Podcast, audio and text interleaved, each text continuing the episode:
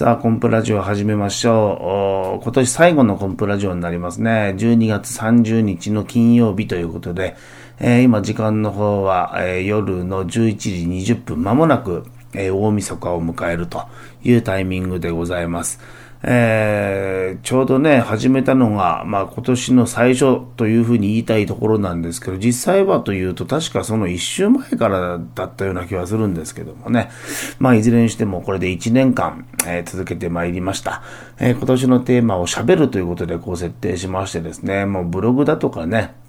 えー、それからまあこのコンプラジオもそうですし、えー、FM 富山さんの番組なんかでもこうずっと言ってますからね、知ってる人は知ってるんでしょうけど、今年のテーマは喋るということでやってきました。これはもうちょうどね、ラジオの番組が始まったというのもあって、なんかこう喋れるようになりたいなっていうのがずっとあったんですよね。えー、そんなこと言うと、いやいや、喋れるやん、もともとみたいなことを言われますけど、自分の中では本当にこう苦手意識があって、なんかね、こう、えー、どうしてもやっぱりマジックやっちゃうんですよね。何が問題あるって言われそう。マジシャンだからそれでいいだろうって言われそうですけど、なんかやっぱ違うんですよ。うん、マジシャンだからマジックやるっていうのはこれ当たり前で、えー、マジシャンがマジックやれるのはもうもう当然のことなんですけども、そのマジックをより魅力的に楽しい時間としてお客さんに、えー、提供するために必要なのがおしゃべりなんじゃないかということはずっと思ってたんですよね。うん、思ってたんですけども、あの、なかなかそれをこう、磨く機会もなく、きっかけもなく、えー、こうやってね、プロ今8年目、来年9年目を迎えますけど、ずっと過ごしてきたということで、で、このラジオの番組が始まった時に、FM 富山さんのシャンチューが始まった時に、ああ、これは一つのきっかけだなというふうに思ったわけですよね。うん。まあ大体ね、こう、収録に行ってみて、最初の頃ですよ。さあ撮ろうっていうことになった時に、これまでの経験からいくと、誰かゲストがいて、そのゲストから話を聞き出すということがほとんどだったにもかかわらず、えー、シャンチューの場合は、もう自分のこの切り売りをしなきゃいけないってことになったんですね。島子さんとのこうお話の中で自分の持ってるエピソードだとか考えなんかを語ることが必要になってきたと。これはもう自分の中では初めてのことで、もう正直どうしていいかわかんなくって、もうすぐに壁にぶつかって、うわ、もう毎回辛いわって思いながらあのシャンチューを撮ってたのがもう懐かしいですね。このシャンチューも1年以上もうこれで続いてますからね、いつの間にか慣れてるということで、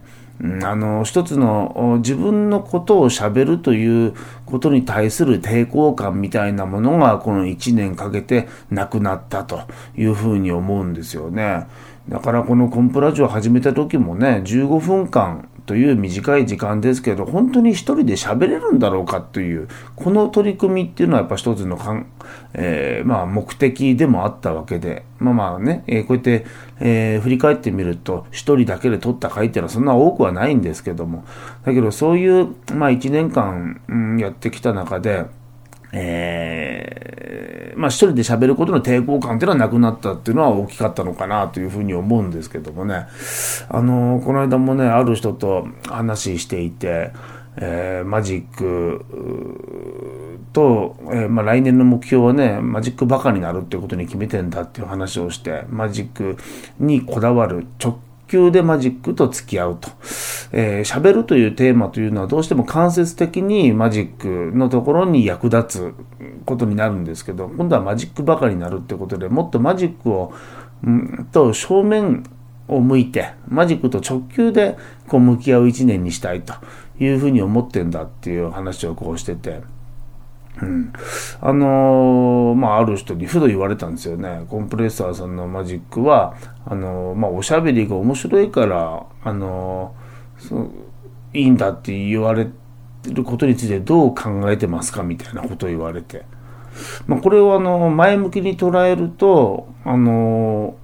評価してもらってるという受け止めになるんですけど、後ろ向きに捉えると、マジックそのものの評価じゃなくって、おしゃべりを評価されてんじゃないかというふうな受け止めもできんじゃないかなと思って、その話聞いた時に、まあまあその時はね、ふとこう話は流れましたけども、後になってから、うん、あれはどういう意味だったんだろうかっていうことを考えて、うん、まあ考えてもね、答えは一つなんですよ。えあのー、結局マジシャンがマジックに頼りすぎてるから、マジックのあの、うん、まあね、別にマジックの批判をする気はないんですけど、本当に数年前にあるマジックの有名なあマジシャンの方々が出るイベントに出演する機会があって、えー、たまたま客席はまあ1000人ぐらいの客席だったんですかね。もっと少なかったのか覚えてないですけど、マジック界のスーパースターみたいな人がいっぱい出る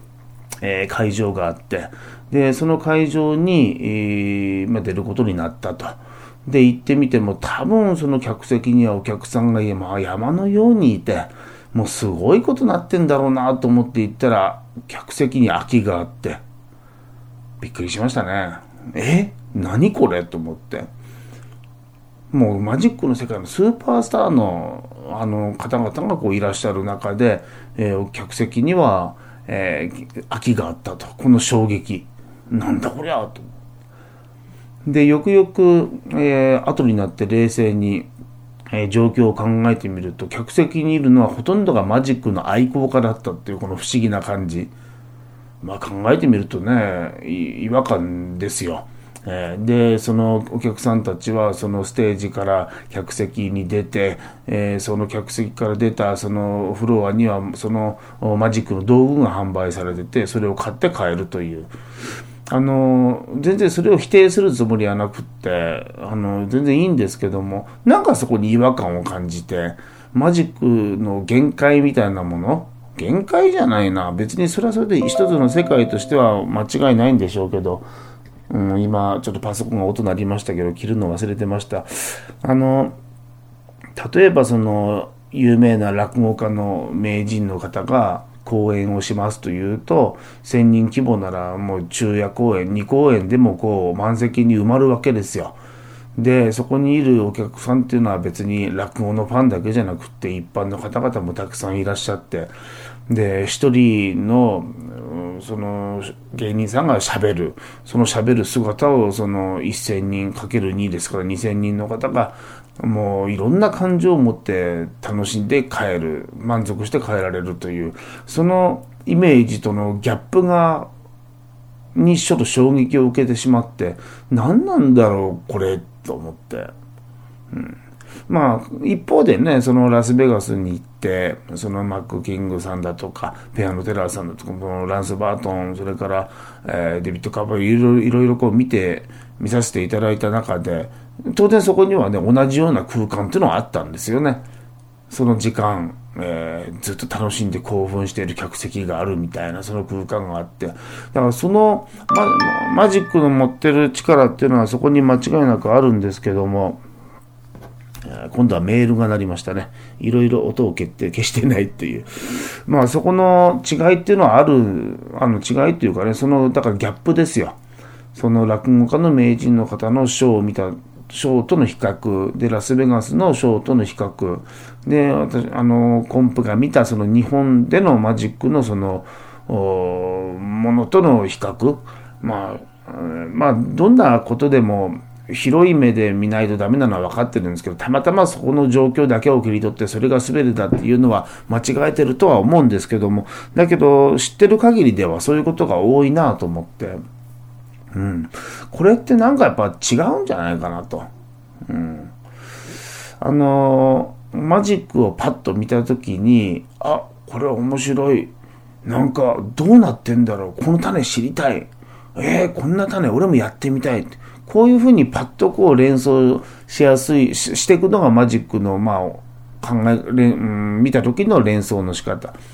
例えば落語の場合で言うと、見た時に、あ、俺もこれ喋ってみたいって思う人はまほとんどいないわけで、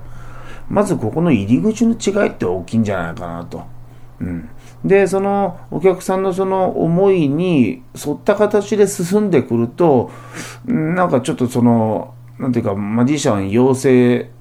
ショーみたいなことになっていくような気がして、それは全然否定しないんですけど、自分自身もね、そういうところから学ぶことが多いわけで、全く否定はしないんだけど、一方で、その、本当に一人の芸人として、エンターテイナーとして、一般のお客さんをどうやって楽しんでもらうか、うん、あの、プロって何だって言われた時に立川談志師匠の言葉だったと思うんですけど、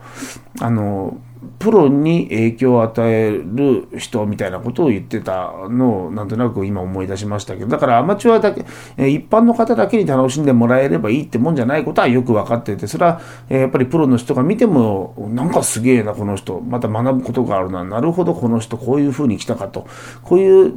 えー、ところっていうのは必要なのは分かってるんですけども、あのー、やっぱりそのマジックの、まあ、自分が目指すマジックの形というのはやっぱりそのおしゃべりが必要だと思ったんですよ。うん。だからおしゃべりにこだわろうと思ったんです。マジックのあの魅力を伝える一番いい方法っていうのは多分おしゃべりのマジックなんだろうと自分の中でそう一つの標準標準を定めてこうアクションをしてる中で今年はしゃべるというのを目標にしたということなんですね。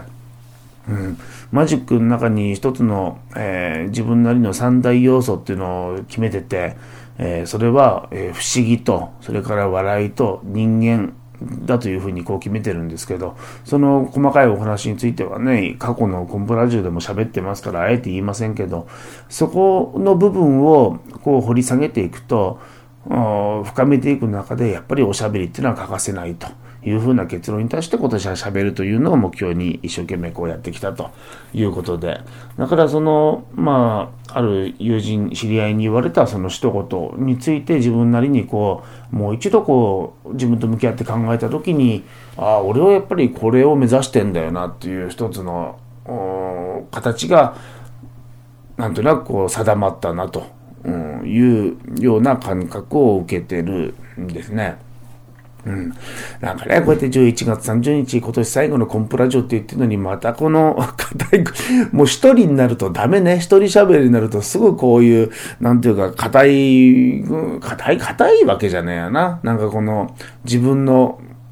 えー、世界にこうぐーっと入った話に偏っていくんですけども、まあ、それはそれでね、OK で、えー、好きなことを喋るのがコンプラジオ、インターネットラジオの、まあ、強みですからね。うん、これはこれでいいんだろうなと思います。えー、今年の目標は喋る。なんでその目標に定めたかということについてのお話を今日いろいろこう、結果的にね、振り返ってみるとしてるわけで。いや、もちろんこの、ラジオで喋れるようになりたいってのはあったんですよ。うん。ラジオでもっと自分を語れるようになりたいっていう思いがあって、まだまだ納得いきませんけど、とりあえず、その、いろいろ喋ることへの抵抗感がなくなったという、そういう一年だったんじゃないかなと。いうふうに思います。結果ね、トムヤンがいつも、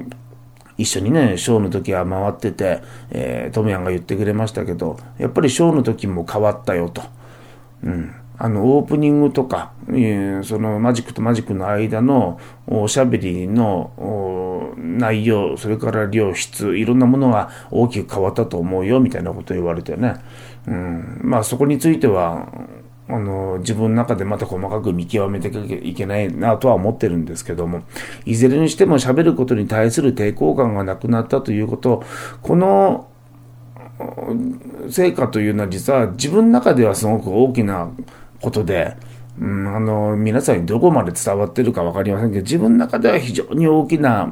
ことだったなというふうに思います。まあ来年はですね、マジックバカになるということで、またここにもいろんな思いがあるから、えー、コンプラジオなんかでもね、まあブログなんかでもいろいろまた書いていきます。コンプレッサー通信も、えー、いろいろ皆さんにね、エッセイなどでメッセージとして、え、表現していきたいなというふうには思ってるんですけども。ね、まあ今年一年本当にいろんなことがありました。えー、お世話になった方、それからいろんな、うん、方々の、まあ、永遠の別れっていうのも たくさんありましたし、一方でこうやって成果があったこともあって、うん。あの、一日一日、その積み重ねってやっぱり大事だな、ということを年々思うようになってきました。このおしゃべり日記、そしてコンプラジオ、結局1年続けたからこうやって振り返れるわけで、えー、来年、2017年ですか、2017年も、10月29日に、えーえー、コンプレッサー手品祭りを企画予定しておりますんで、えー、そこに向けてですね、マジックばかりなるというこの一つのテーマで目いっぱい、えー、どこまでやれるか頑張っていきたいなというふうに思います。今年も一年本当にたくさんの方々にお世話になって、えたくさん勉強させていただきました。とにかく出演機会がある、出演機会をいただけることが芸人としての本当の一番の喜びで、その軸っていうのはぶれることなく、えー、これからもやっていきたいですし、皆さんへの感謝の気持ちは忘れず、えー、で、そのやっぱり恩に報いるというか、その皆さんへの恩返しっていうのは、やっぱり自分自身がもっと、えー、できる人間、ビッグになっていくことなんだろうなというふうに自分に言い聞かせて、えー、いつもいるんですけども、えー頑張っていきたいなというふうに思います。ということで、今年1年お世話になりました。えー、また来年頑張って、えー、いい年に そうなんですよね。いい1年になりますようにじゃダメなんですよ。それ弱いと思ってるんですよね。えー、いい1年にするぜっていう、この感覚で、え新しい年迎えるのがいいんじゃないでしょうか。えそれでは、良いお年をお迎えください。マリシャンのコンプレッサーでした。